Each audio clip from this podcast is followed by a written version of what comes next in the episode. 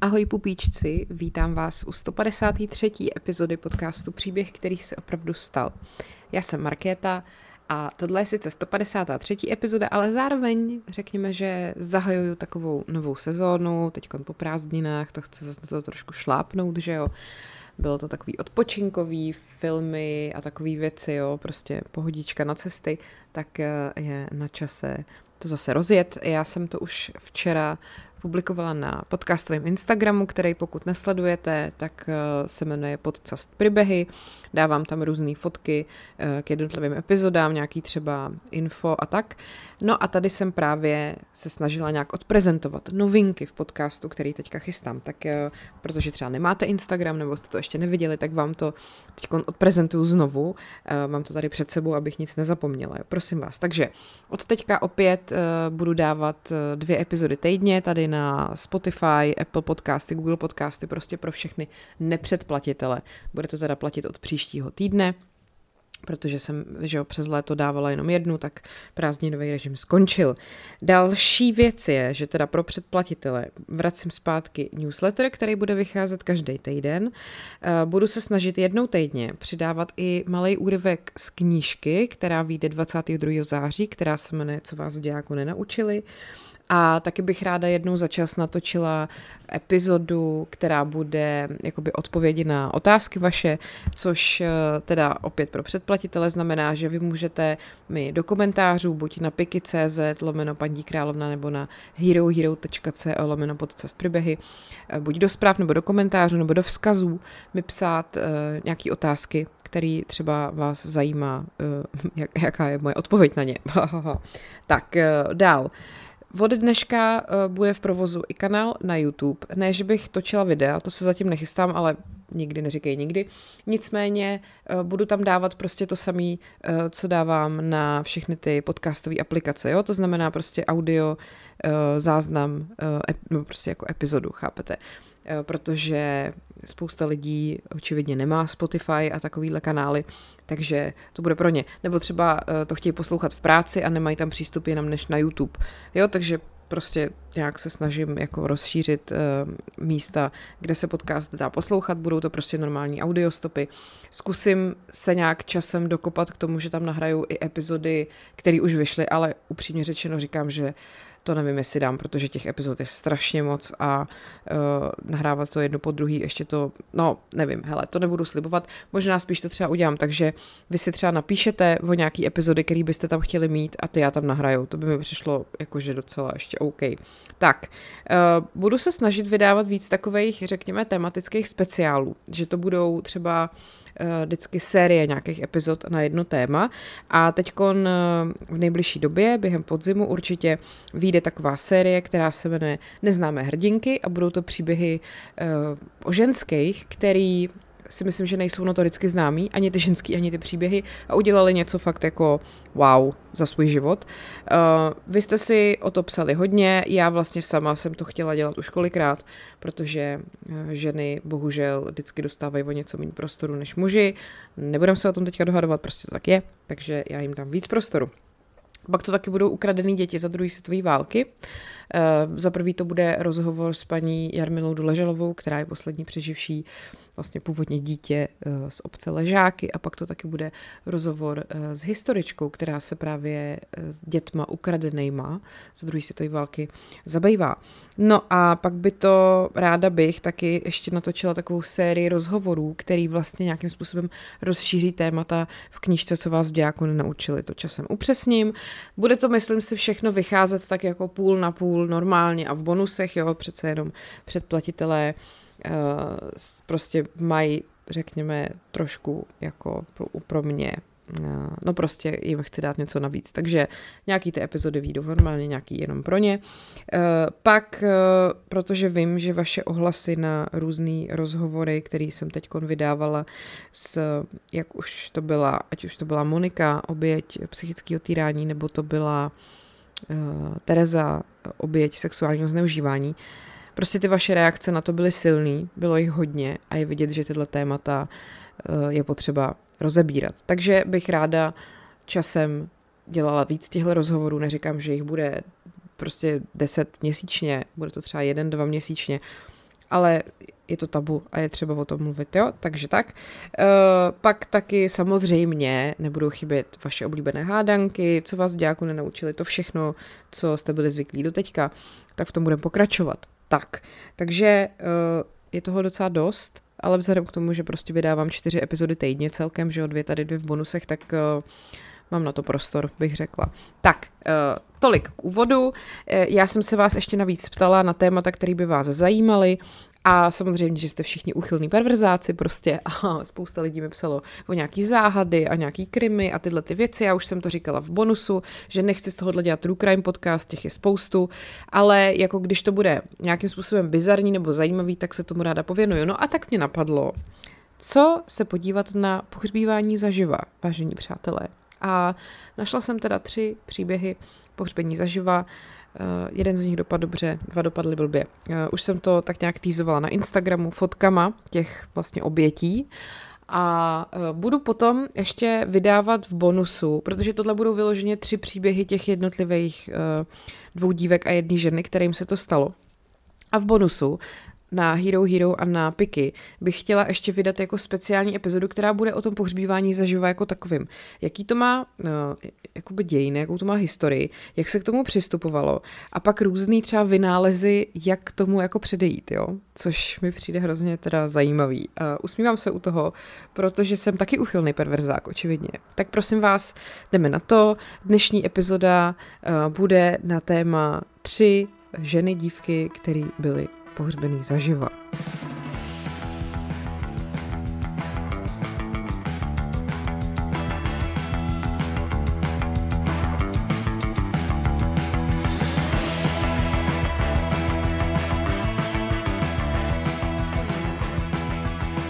Jako první, eh, tady mám příběh ženy, která se jmenuje Michelina Levandovská. A jak už eh, jste asi pochopili, z přítomného času slova žije, přežila to, jo. Uh, Michelina, uh, je to hrozně divný jméno, nebo teda jako já se pokusím u toho nemyslet na Michelin, prostě ty pneumatiky a bude mi to dávat strašně zabrat.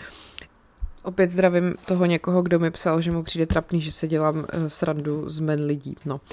Michelina Levandovská pochází z Polska a se svým přítelem Marcinem Kaspřakem, já doufám, že to vyslovuju správně, ty Poláci, to je prostě velká záhada, se seznámila v roce 2005 v jejich rodném Polsku právě. V roce 2006 potom přijeli do Anglie za prací a přestěhovali se k jeho rodičům, kde všichni sdíleli dům ve Feney Bridge. To je podle mě taková typická věc pro Poláky, spousta Poláků pracuje v Británii a stěhuje se tam za prací. Pokud jste tady slyšeli uh, takový divný zvuky, tak to je kocourek, který našel propisku a posunu, posunuje si ji pacičkou po zemi. Protože kdy jindy to dělat než teď, když nahrávám, že jo, panda je u tchýně, a takže jsem si myslela, že tady bude klídeček. Ne. Uh, pojďme zpátky k Michelině. Takže uh, Michelina, jak jsem říkala, se s Marcinem přestěhovali v roce 2006 do Anglie a on potom jí teda požádal o ruku. Zasnoubili se a v dubnu 2008 se jim narodil syn Jakub, ale už během těhotenství se ten jejich vztah zhoršil a ty zásnuby původní byly vlastně zrušeny. Nicméně teda oni jako zůstali pár a ta Michelina furt dál nosila ten zásnubní prsten, který on jí dal, což je důležitá věc, to si zapamatujte. Tak, uh, on, no, to bylo tak, že ten Marcin prostě jí začal mít plný zuby. On eh, podle mě nebyl úplně jako inteligentní a nebyl rozhodně eh, žádný lumen, prostě začal vykládat, že dívky, který potkává v posilovně a v baru, jsou mnohem hezčí než ona, což nepotěší. A on chtěl teda toho svého, toho jejich syna Jakuba vychovávat sám, najít si novou partnerku.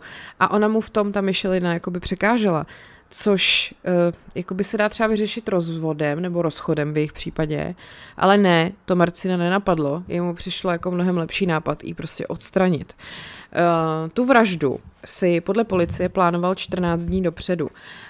A co uděláte, když si plánujete vraždu svého partnera? Logicky jdete na Facebook a tam si vyvěsíte, že už nejste ve vztahu.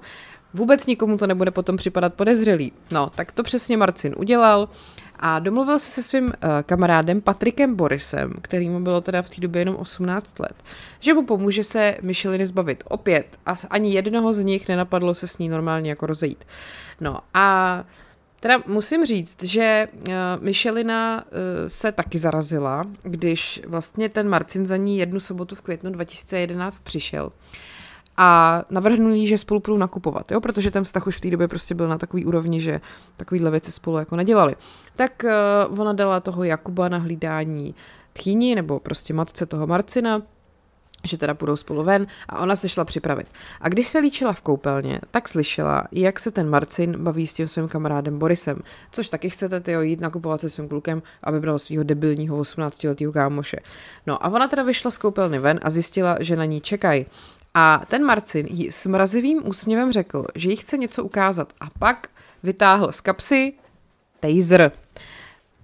Pan Kočička si tady teďka zase pro změnu musel hrát s kusem papíru. Uh, mimochodem, jestli znáte příběh uh, mýho kocoura, kterýho jsem nalezla jako kotě v Lidicích, on je teda furt kotě, ale už je tak trojnásobný, tak uh, on byl původně liduška, protože byl nalezený v Lidicích, pak se ukázalo, že má kulky, takže je to kocour a teď se teda jmenuje pan Kočička. Já prostě, prostě nevím, jak ho mám pojmenovat. Tak kdyby vás něco vtipného napadlo, tak jsem s tím, nicméně mě to stejně vlastně přijde zbytečný, protože ta kočka na to jméno nějak neslyší. Tak, vrátíme se k Micheleně Levandovský. Takže Marcin vytáhl z kapsy taser a Michelina řekla, eh, k tomu potom později. Řekl, že mi předvede, jak to funguje a přiložil mi ho ke krku. Pane bože. Uh, ucítila jsem silný elektrický šok a projela mnou mučivá bolest.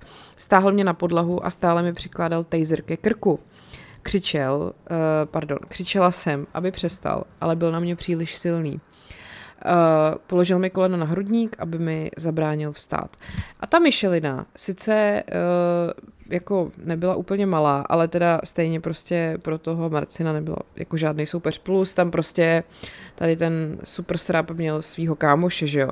Takže on potom nařídil tomu Borisovi, aby přinesl lepící pásku, svázal jí kotníky a zápěstí a nechal jí prostě zhroucenou takhle na chodbě.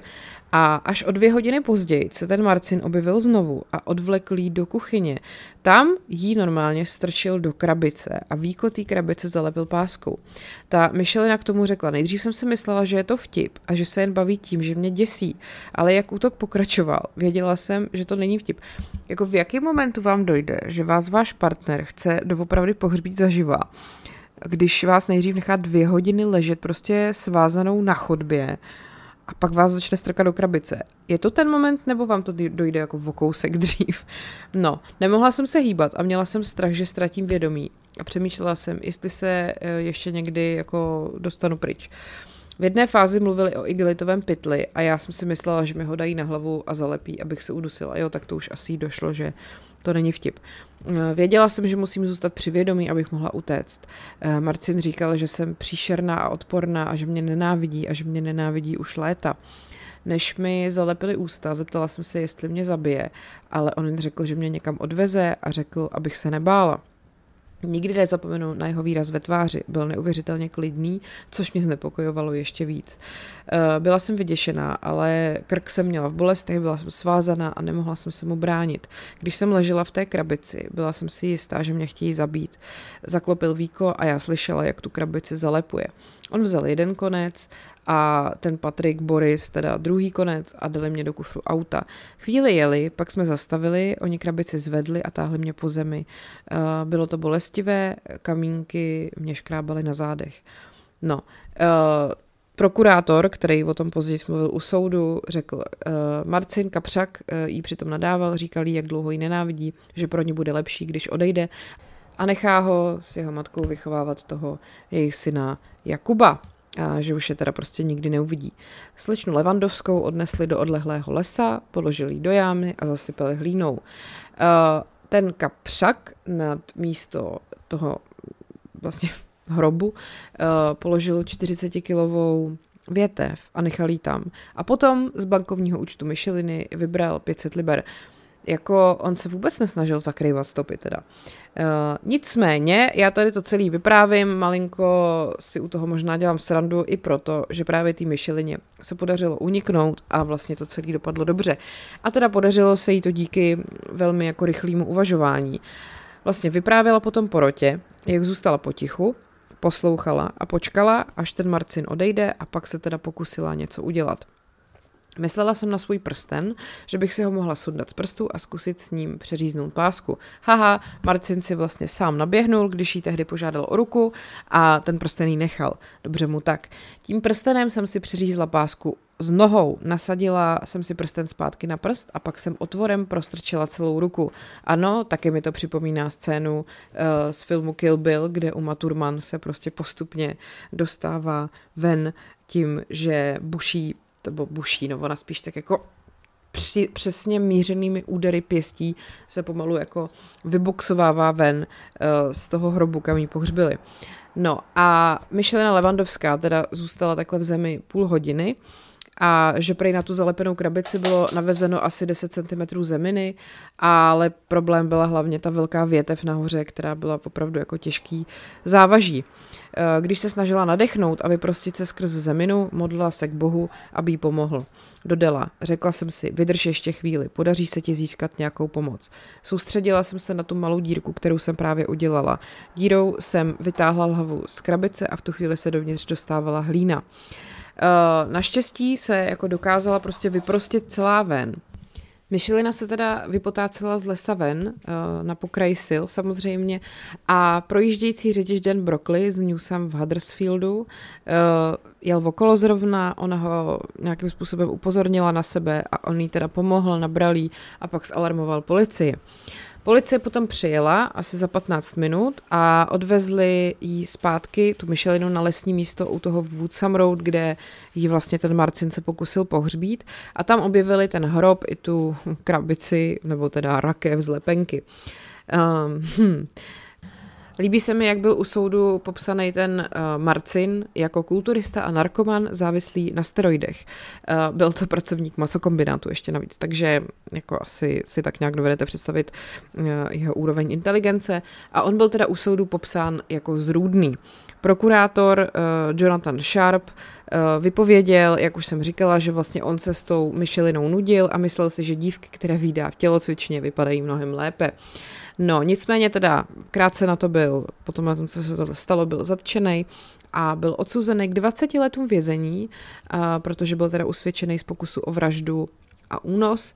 Jeho 18-letý komplic Patrick Boris byl zproštěný obvinění z pokusu o vraždu, ale za únos byl poslaný na 4,5 roku do ústavu pro mladistvé. Tu Michelinu samozřejmě potěšil ten trest pro toho Marcina, ale nějakým způsobem stále žije ve strachu, i když se teda už přestěhovala na nějakou jinou tajnou adresu daleko od toho Huddersfieldu, kde spolu bydleli. Řekla, nenávidím Marcina za to, co udělal. Myslela jsem si, že mě zabije a stále mám noční můry o něm a o tom útoku. Pohřbil mě zaživa a odešel v domění, že tam umřu, studená a sama v té hrozné krabici. Je odporný a zavržení hodný, nikdy mu neodpustím, co udělal. Některé noci se mi o něm zdá. V jednom snu se mě snaží chytit za ruku, aby mě k sobě přitáhl a já nevím, jestli, mám tu ruku, jestli mu mám tu ruku podat nebo ne. Já bych řekla, nepodávej mu tu ruku. No a uh, ještě tady pojďme se podívat, uh, co k tomu třeba řekl soudce, tomu Marcinovi. Vaším záměrem bylo, aby nebyla nalezena a vaším záměrem bylo, aby tam zemřela. Smrt, kterou jste zamýšlel, by byla dlouhá a pomalá. Představa, jakou smrt jste chtěl připravit, je strašně hrůzná. Musím brát ohled na mimořádně mrazivou povahu tohoto případu. Jak jsem již poznamenal, být pohřben zaživa musí být jeden z nejstrašnějších způsobů smrti, jaký si kdo dokáže představit. No, uh, ta myšlina k tomu ještě řekla u soudu, mnoho let se Marcina velmi milovala, ale po jeho strašlivém útoku na mě se mé city k němu změnily v nenávist. No tak asi logicky, že jo. Uh, opravdu doufám, že už nikdo nezažije to, co jsem prožila toho květnového dne rukou muže, kterého jsem milovala a kterému jsem věřila. Uh, pochvalovala si pomoc, kterou jí poskytla policie hrabství West Yorkshire, Yorkshire, zejména styčné důstojnice pro rodiny Christine Freemanová a Linda McFarlaneová. Uh, nemám ve Spojeném království žádnou rodinu, ale policie se o mě postarala lépe, než jsem si kdy mohla přát a chtěla bych jim co nejupřímněji poděkovat. Uh, detektiv šéf inspektor Lisa Griffinová z oddělení vražd a vyšetřování závažných případů k tomu uvedla. Děkuji vám uh, za vaši pomoc. Oběť v tomto děsivém utrpení prokázala obrovskou statečnost a nepochybně se zachránila život tím, že se osvobodila z krabice, do které jí Marcin Kaspřak zahrabal. Já to jeho příjmení podle mě po každý vyslovuju jinak, ale to se ho nedá nic dělat. Tak eh, jako je na 20 let za mřížema, tak se nemusíte bát, že byste ho potkali. No, každopádně teda uh, pan Kaspřak, Kapřak, to je jedno, prostě sedí, snad tam bude až do smrti, 20 let mi upřímně řečeno přijde jako docela málo. Uh, doufáme, že je to pro Michelinu alespoň malá útěcha, že nyní bude moci začít znovu budovat svůj život. Musím říct, že to je fakt jako neuvěřitelný a fascinující. Vůbec jako si představte, že uh, vám, když někoho potkáte a holka a ona vám řekne, no my už spolu jako nejsme, máme spolu dítě a vy řeknete, a co se stalo? A on mě chtěl pohřbít zaživa. Jakože to je tak úplně jako unreal, že se takováhle věc fakt může stát a neděje se to prostě v nějakém středověkém filmu. Já jsem si mimochodem teďka vzpomněla, Uh, nedávno jsem začala poslouchat podcast Motiv zla, který vám mimochodem moc doporučuji, jako pokud máte rádi true crime. Uh, já vůbec nejsem tak velký fanoušek, jo? já jsem to už říkala, že prostě u mě to je takový to, jak uh, vždycky tyhle ty lidi, co dělají true crime, řeknou, určitě všichni znáte případ prostě tady toho člověka a já úplně ne, jsem v životě o něm neslyšela. No, nicméně motiv zla je super, navíc teda jeho vypravěčka se jmenuje Markéta, což mi velmi sympatický. A ona tam, eh, no není to nedávno, já jsem to nedávno slyšela, tu epizodu o tom, jak eh, právě takhle byl pohřbený starý manželský pár v Americe zaživa. Bohužel to nepřežili. Sumnerovi se jmenovali, to si pamatuju. Takže ono se to opravdu děje, jo. A neříkám, že na denní bázi, ale prostě najdou se odporný, ty vole nechutný, zvrácený lidi, kteří tohle jsou schopni někomu udělat. Motiv zla si každopádně dejte, protože je to moc hezky zpracovaný, namluvený. Chtěla bych umět mluvit takhle uspořádaně a hezky, jako tam mluví Markéta, ale to se mi asi nikdy nepodaří. Tak, a jdeme teda na druhý příběh, který se opravdu stal, bohužel, a ten už teda nemá hezký konec. A navíc teda se to týká dítěte, takže když tak jenom vás na to upozorňuju, další dva příběhy budou o malých holčičkách, tak uh, prostě zvažte, jestli na to máte.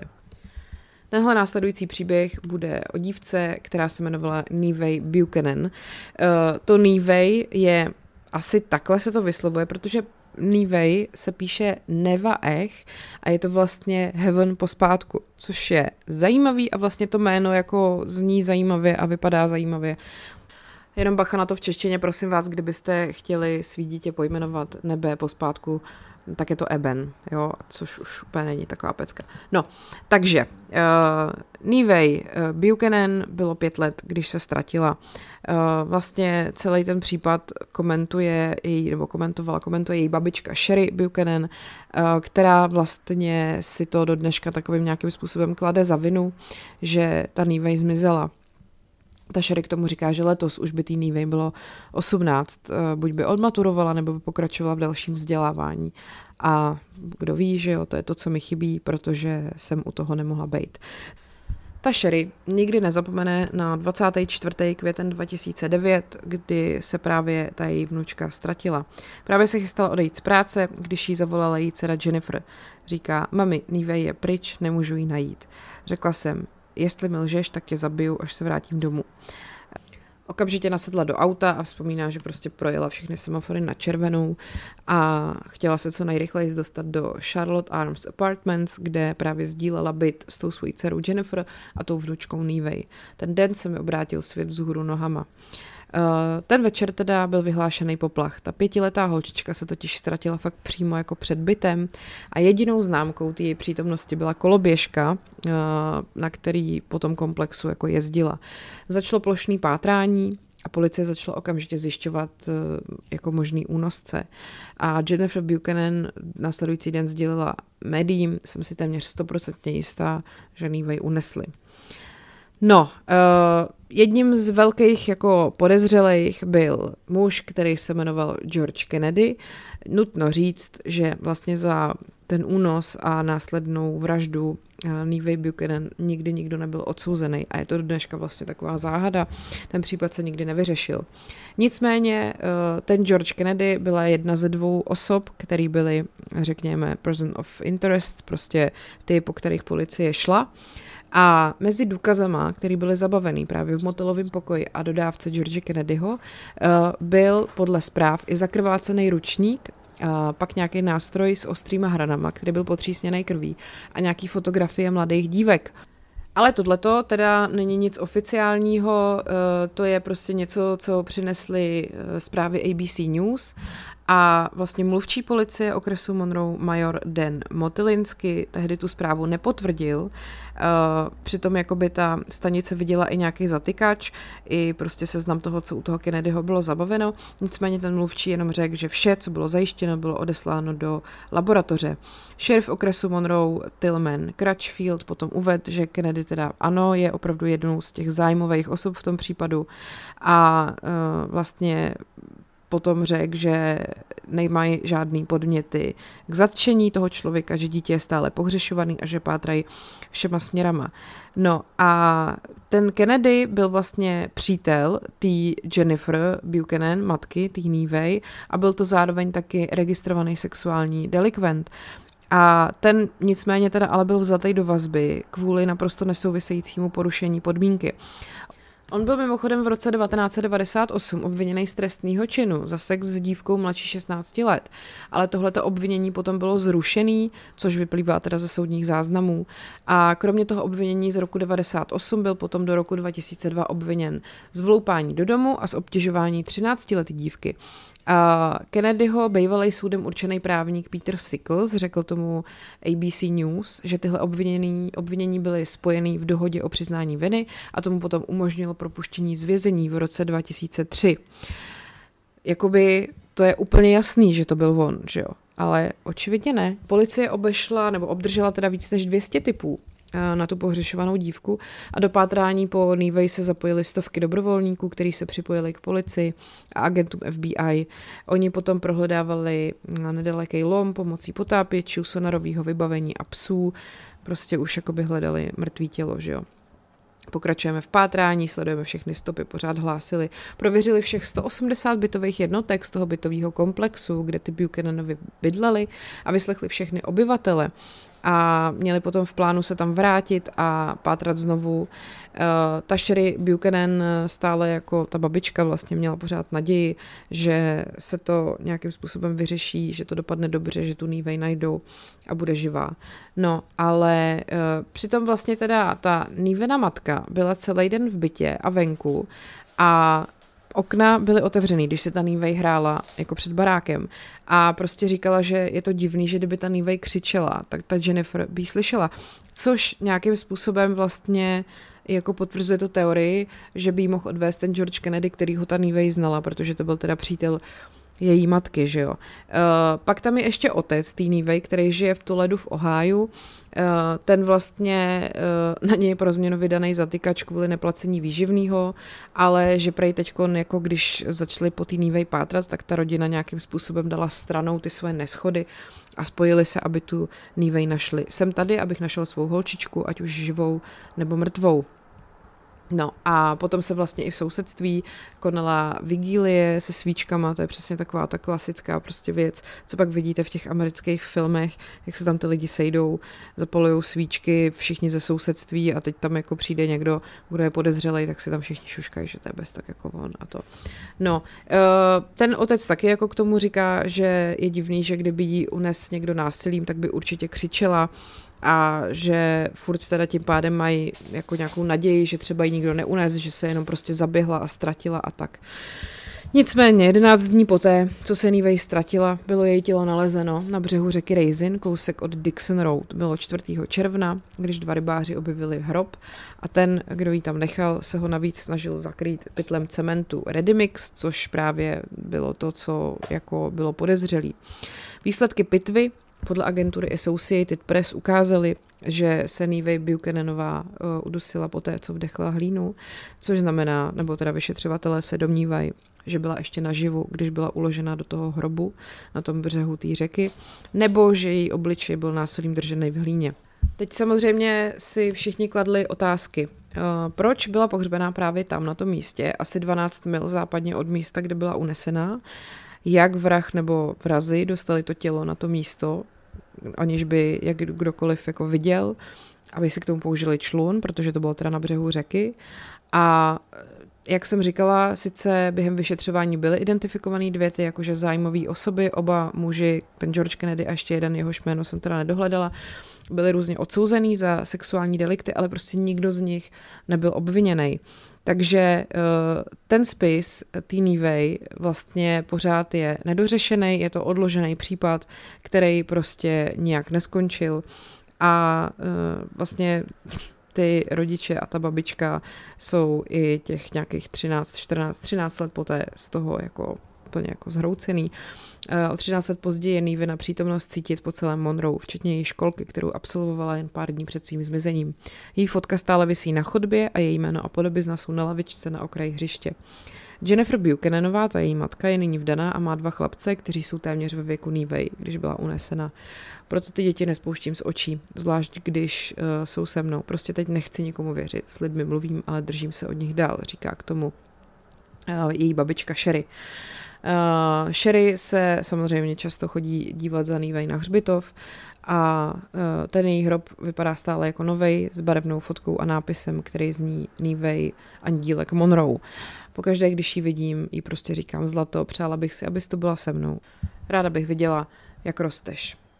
No, takže to byl druhý příběh, který se opravdu stal a nevyřešený případ uh, Nivey Buchanan, která byla pohřbená zaživa u řeky 12 mil od svého bydliště a doteďka se prostě neví, kdo to udělal. Nikdo nebyl obviněný, nikdo nebyl odsouzený, je to jako dost frustrující, já si nedovedu představit s tím tím žít, jako takhle nedovedu si představit s tím žít ani tak, ale když tam právě není nějaký to uzavření, že jo, tak to musí být pro ty pozůstalí ještě mnohem jako horší.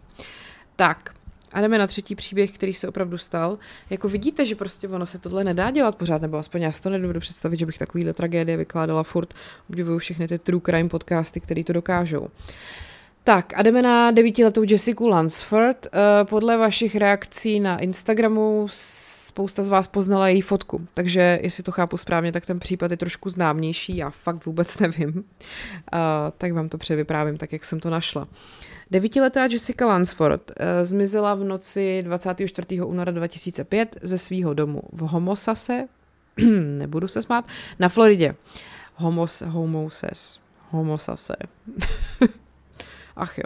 Po přibližně třech týdnech intenzivního pátrání, kdy se teda potýče sice pátralo v okolí jeho bydliště, byl v Savannah ve státě Georgia zatčený John Evander Cooley kvůli nevyřízenému zatykači na držení marihuany, jo, takže kvůli něčemu úplně jinému, ale po výslechu ho propustili, protože prostě to byl jenom místní zatykač a ne, nestahovalo se to na víc států.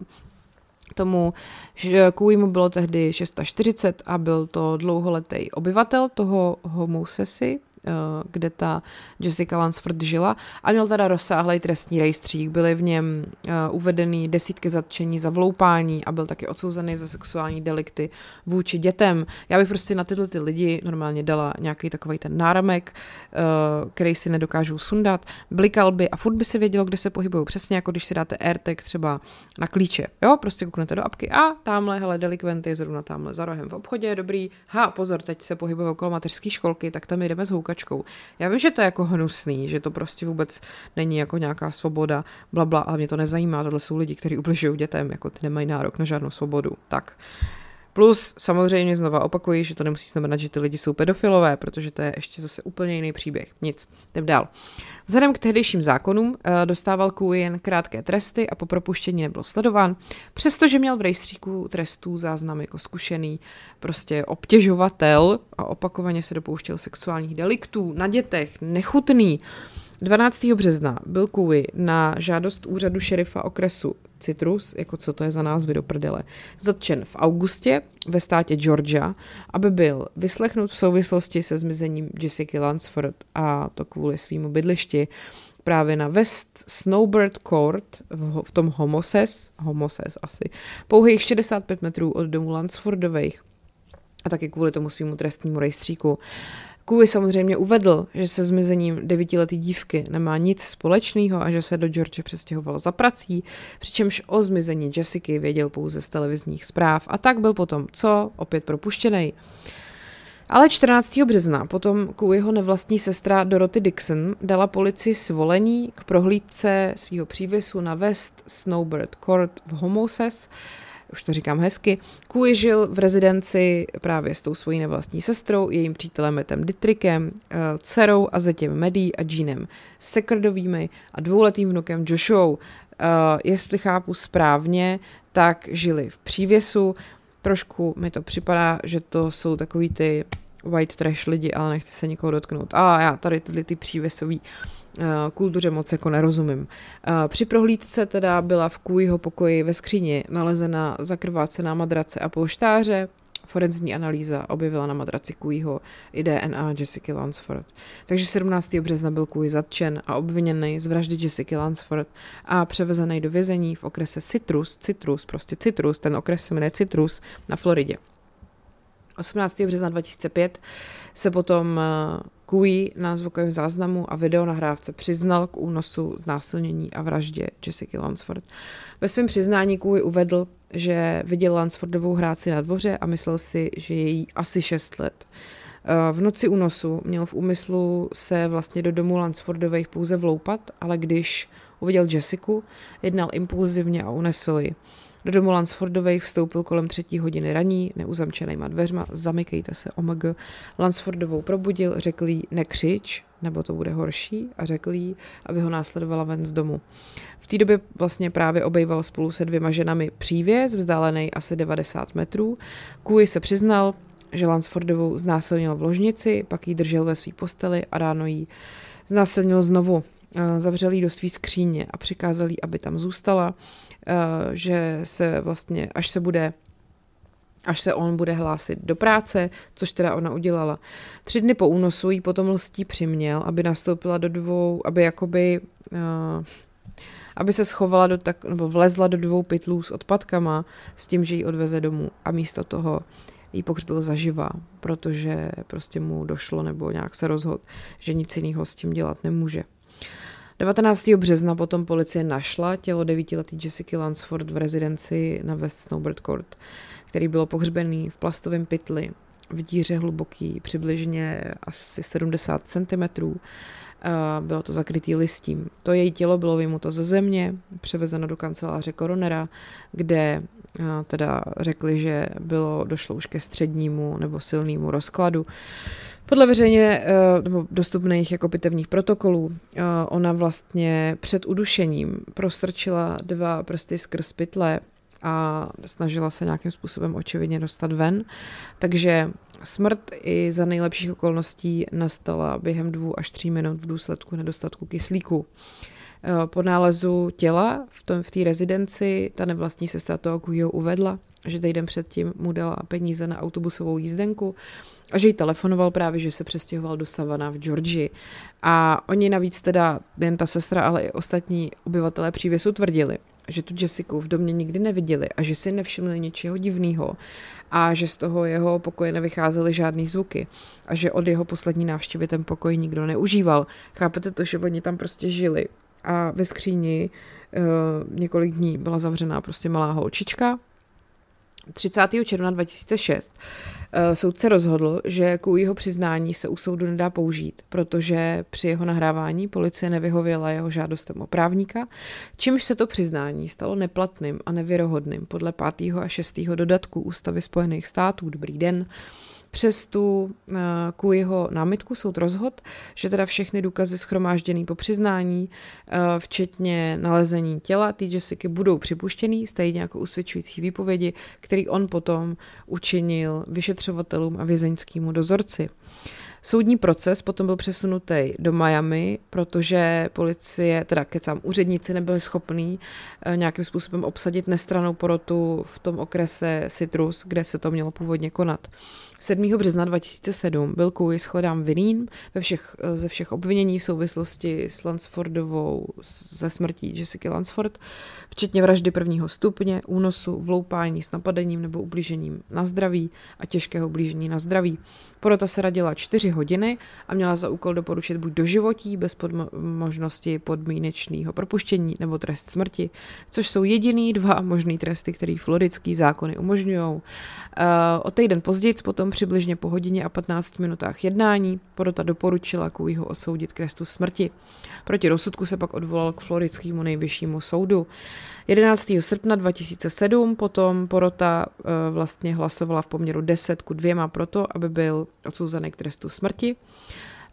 Vlastně obhajoba argumentovala tím, že trpěl celoživotním citovým zneužíváním a měl nižší IQ než jako průměr, což mu vlastně umožnilo vyhnout se trestu smrti podle rozhodnutí nejvyššího soudu z roku 2009, 2002, pardon, který zakazuje popravy mentálně postižených osob. Uh, nejdůvěryhodnější inteligenční test přitom ale vyhodnotil QIho IQ na 78, což je nadstandardně uznávanou úrovní mentálního postižení, která je IQ 70. Takže 24. srpna 2007 byl Kui odsouzený k trestu smrti, navíc ke třem po sobě jdoucím doživotním trestům. Uh, nicméně 30. září 2009, uh, dřív než všechny tyhle ty tresty mohly být vykonaný, tak ten Kui zemřel přirozenou smrtí, což nepotěší, mě to sere, protože si zasloužil trpět hajzl. Na druhou stranu možná trochu trpěl, protože co jsem dohledala, tak měl anal cancer, jakože opravdu měl prostě, jako jasně, že to je rakovina konečníku, ale jak by řekl řezník, je to rakovina prdele a dobře mu tak, tak a doufám, že se smaží v pekle hajzl jeden zasranej, pardon. No, Nicméně, uh, pojďme se ještě podívat na to, co to celé způsobilo, protože uh, po její smrti po Jessičině smrti vlastně její otec Mark Lansford usiloval o novou legislativu, která by právě zajistila přísnější sledování propuštěných pachatelů sexuálních trestných činů. A tak byl po Jessice pojmenovaný zákon Jessica Lansford Act a vyžaduje právě přísnější omezení pro tyhle ty pachatele, což je třeba nošení elektronických sledovacích zařízení. Dobrý den, já jsem úplný prostě vizionář. A zvýšení trestu odnětí svobody pro některý odsouzený pachatele sexuálních trestných činů. Eh, ten Jessicin zákon potom odkazuje na podobný, podobný reformní zákony iniciovaný jinýma státama.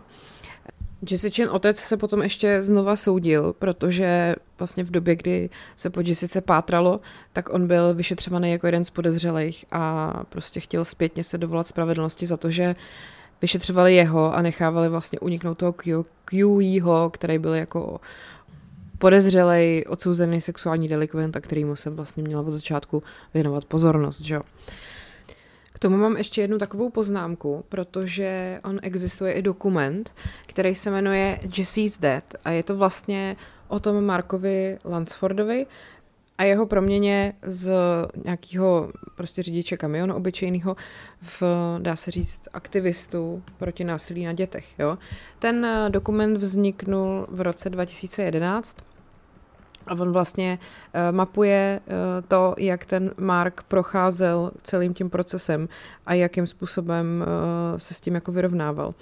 Ten film můžete vidět na Hulu, jestli znáte tady tu streamovací stanici.